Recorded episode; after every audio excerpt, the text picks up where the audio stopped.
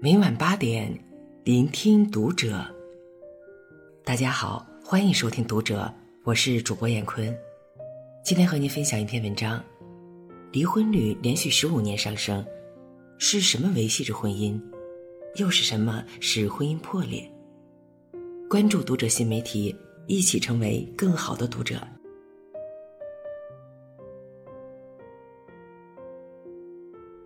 最好的婚姻。就是要谈一辈子恋爱。前两天看到这样一组数据：，二零一九年全国婚姻登记机关一共办理了结婚登记九百四十七点一万对，离婚登记四百一十五点四万对。选择离婚的夫妻数量竟有结婚的半数之多，令人咋舌。再翻一翻过去的记录，赫然发现，原来最近十五年里，每一年的离婚率都在攀升。从前，结婚是人生大事，是生活稳定的保障。可不知从什么时候开始，一切都变得有了期限。时间会变，人心会变，婚姻也会变。持久而幸福的婚姻，在这个时代显得愈发珍贵。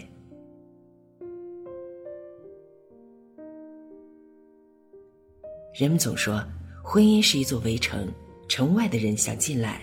城里的人想出去，可围城里的景色不尽相同，有的一片破败，毫无生机；有的却能枝繁叶茂，满园春色。同一堵墙围住的是截然不同的两种生活。那么，究竟是什么在维系着婚姻？又是什么使婚姻破裂呢？好的婚姻，永远有话说。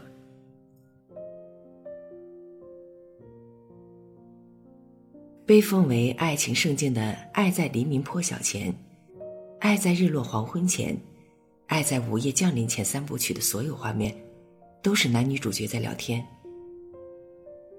美国男青年在列车偶遇了巴黎女孩，二人聊得十分投机。九年之后再度相遇，二人又边走边聊的度过了一整天。又过了九年。两人已有了一对双胞胎女儿，却仍然有说不完的话。电影底下有一条两千多赞的评论：“结婚快十年，互相之间还有这么多话可讲，这不是真爱是什么？”是啊，在婚姻生活里摸爬滚打这么多年，张口除了鸡毛蒜皮、家长里短，还能畅谈心灵与人生，还能注视着彼此的眼睛。倾听对方的感受，除了真爱，真的再也找不出别的理由了。有科学研究说，荷尔蒙的持续时间只有两年。这两年里，还要算上二人恋爱期间的试探磨合，等到真正步入婚姻，荷尔蒙已然不太够用了。感情越来越稳定的两个人，开始形成一种无声的默契。该说的话都说完了，不必再费心交流。忙成了最常用的借口，总想着这些话明天再说也一样。拖着拖着，二人的共同话题越来越少。悲欢不能相通，喜乐不能共融。从热恋时的千言万语到婚后的三言两语，夫妻终于过成了邻居。电影《无问西东》里，许伯常的妻子刘淑芬总是对他恶语相加，活脱脱一个悍妇。然而外人所不知道的是，关起门来，刘淑芬却是家庭冷暴力的受害者。许伯常在外可以对学生慈爱，对同事友好，和邻居攀谈，回到家却冰冷到与一块石头无异。他将家里的所有东西分得清清楚楚。他的是他的，他的是他的。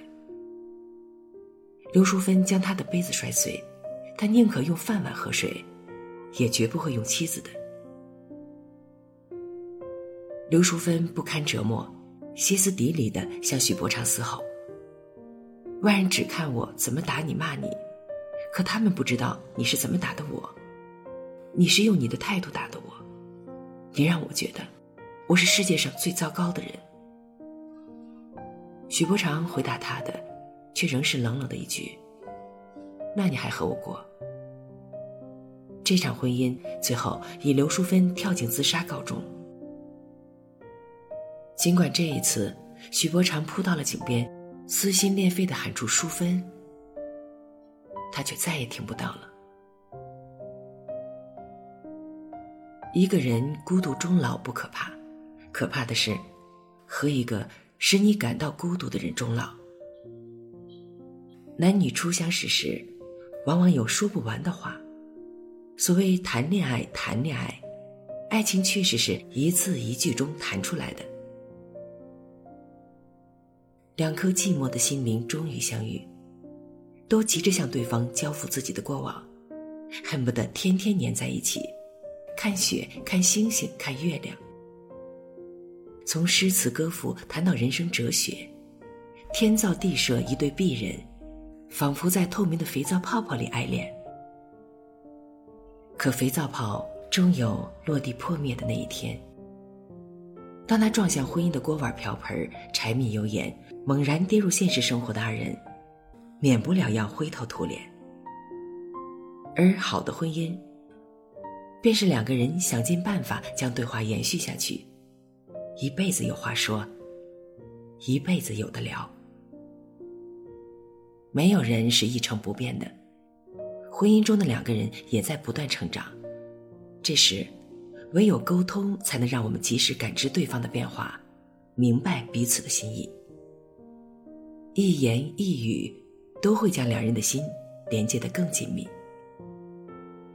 请相信，仪式感十分重要。鲁迅先生曾在文章里写道：“婚姻中最折磨人的，并非冲突，而是厌倦。”很多人会说，都老夫老妻了，过什么节日送什么礼物，孩子都上初中了，整那些虚头巴脑的干嘛？殊不知，仪式感并非只有在节日、纪念日时才能拥有，真正的仪式感反而体现在寻常生活里的点点滴滴，一饭一蔬。就像汤唯在北京遇上西雅图里说的那样，他是世界上最好的男人。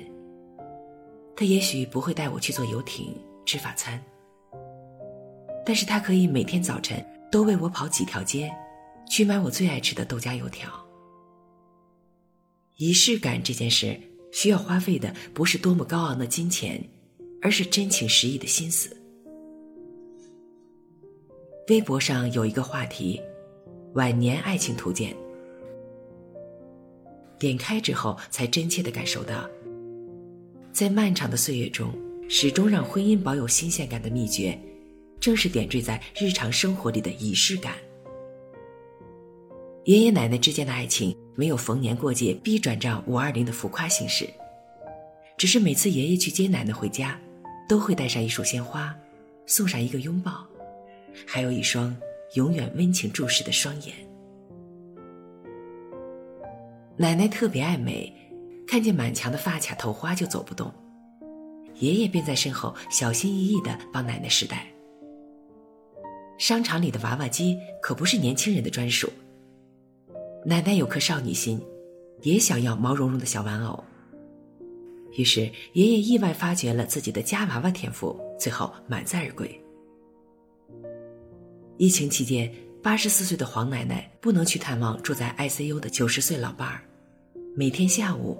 黄奶奶都会手写一封情书，托人带给孙爷爷。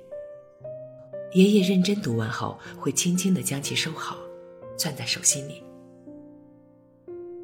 看到这些，也忍不住会想：难道在这些爷爷奶奶几十年的相处中，真的没有烦闷、暴躁、一地鸡毛，甚至灰心丧气的时刻吗？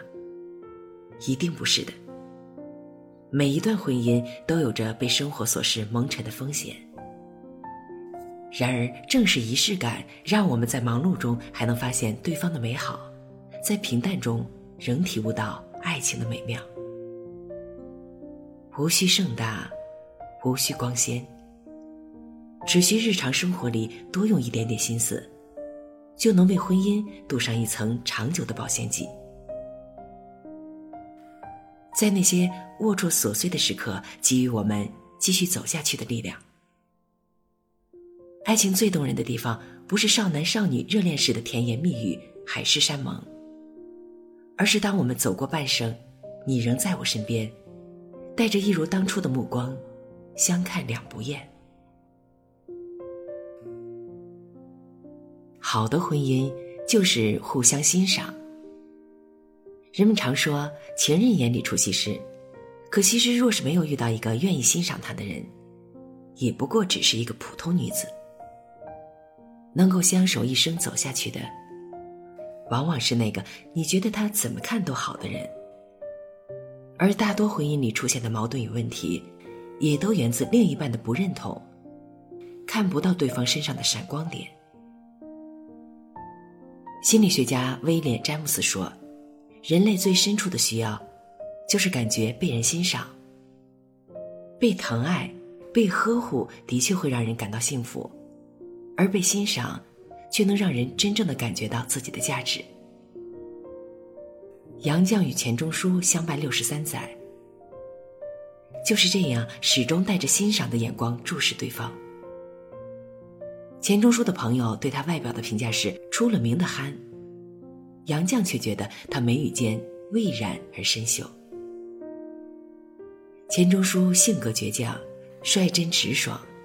对于生活琐事一窍不通，温和冷静的杨绛却从不因此生气，反而觉得他笨拙可爱。杨绛在钱钟书的眼里，更是最完美的存在。多年前，钱钟书便给他一个最高的评价：最贤的妻，最才的女。一向毒舌的钱钟书从来不吝啬对妻子的夸奖，直言。他绝无仅有的结合了各不相容的三者：妻子、情人、朋友，互相欣赏又各自精彩，这大概就是婚姻最美好的样子。最近看到一封信，是香港演员罗家英在七十一岁时写给夫人汪明荃的情书。他在信里深情告白：“跟你在一起之前。”很少有人会赞赏我，但是你懂得欣赏我。尤其是我在越剧舞台上化好妆表演的时候，你对我的认可给我很大的信心。我们恋爱二十一年，六十岁才结婚，对于我来讲，晚一点没有关系，只要有一个好的结尾。